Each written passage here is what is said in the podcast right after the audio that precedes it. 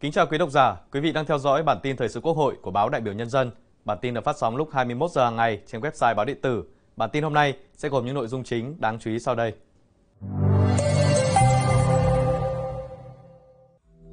Quốc hội thảo luận ở tổ về dự án luật căn cước và dự án luật viễn thông sửa đổi. Quốc hội thảo luận ở hội trường về dự án luật các tổ chức tín dụng sửa đổi. Sau đây là nội dung chi tiết.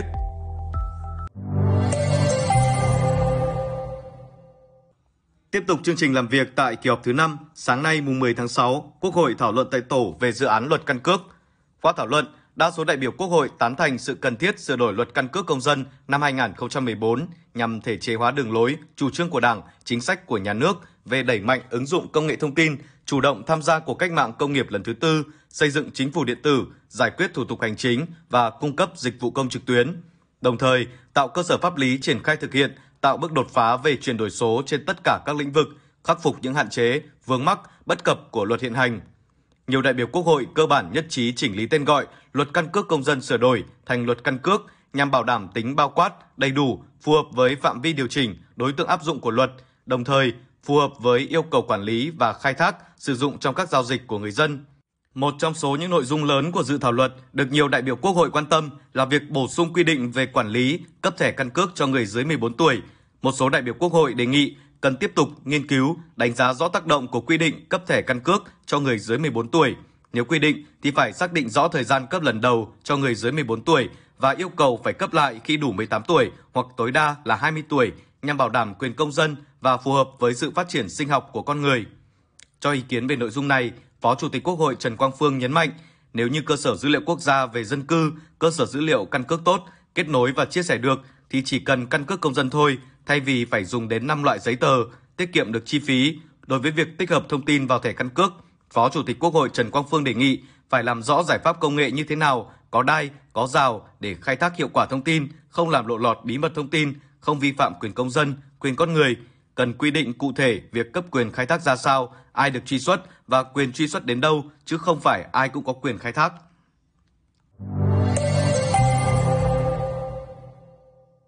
Cũng trong sáng nay, thảo luận tại tổ về dự án luật viễn thông sửa đổi, các đại biểu Quốc hội đề nghị cần đánh giá kỹ tác động của việc các chính sách mới được đề xuất, cơ bản tán thành với sự cần thiết phải sửa đổi luật viễn thông, song các đại biểu Quốc hội cũng đề nghị cơ quan chủ trì soạn thảo bổ sung thông tin trong quá trình Quốc hội xem xét cho ý kiến về dự án luật, tiếp tục giả soát, hoàn thiện dự thảo luật để bảo đảm tính tương thích, đồng bộ, thống nhất, kể cả các dự thảo luật khác đang được trình Quốc hội xem xét thông qua tại kỳ họp này.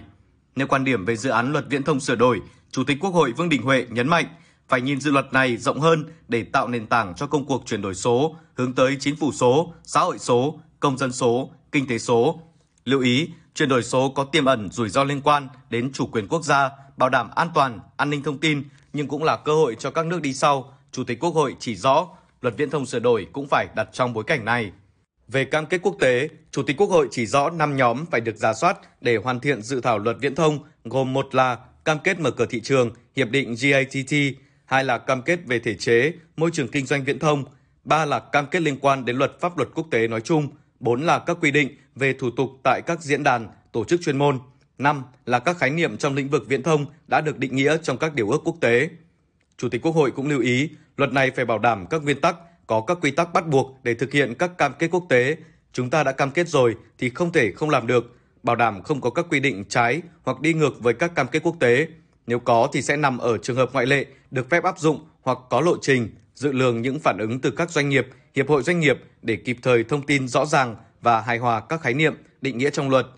Nhấn mạnh đến an toàn thông tin, đại biểu Quốc hội Vương Quốc Thắng, Quảng Nam cho rằng cơ quan soạn thảo cần tiếp tục nghiên cứu thêm để thể hiện rõ mức độ quản lý thế nào là phù hợp, đưa ra các quy định hợp lý như quản lý thế nào khi các dịch vụ này có tính xuyên biên giới, với hình thức nào để không ảnh hưởng đến vấn đề đầu tư của các nhà đầu tư nước ngoài do phải thực hiện các cam kết vấn đề bảo đảm an ninh, an toàn thông tin.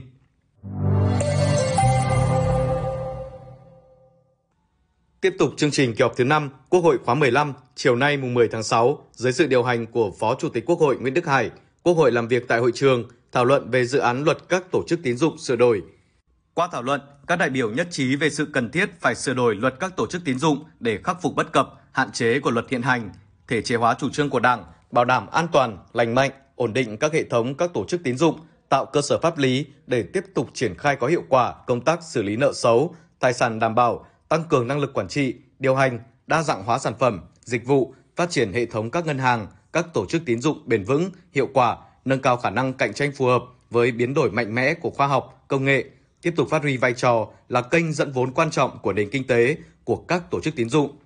Các đại biểu tham gia nhiều ý kiến vào các điều khoản cụ thể như đối tượng, phạm vi điều chỉnh, áp dụng pháp luật, tính thống nhất với pháp luật liên quan, giải thích từ ngữ, khái niệm người có liên quan, hành vi bị cấm, bảo vệ thông tin của khách hàng.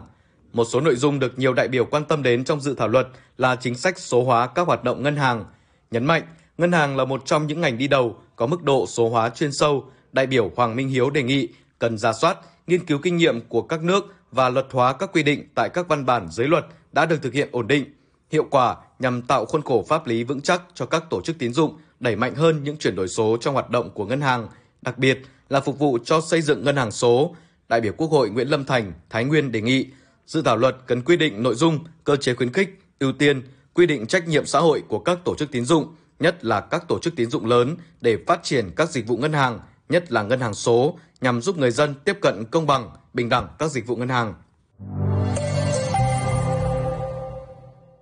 Bản tin hôm nay xin được kết thúc tại đây. Cảm ơn quý vị đã quan tâm theo dõi. Xin kính chào tạm biệt và hẹn gặp lại.